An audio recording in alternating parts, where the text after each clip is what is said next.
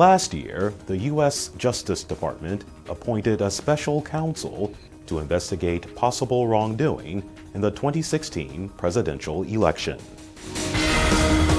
Witch Hunt The special counsel is exploring possible links between Donald Trump's campaign and the Russian government. This is a witch hunt like nobody's ever seen before. President Trump is using the term to discredit the investigation. Special counsels have been appointed many times in the past. Long ago, a witch hunt meant to find and punish people believed to be evil, even if they were not. Here it means an unfair campaign by one side against its political opponents.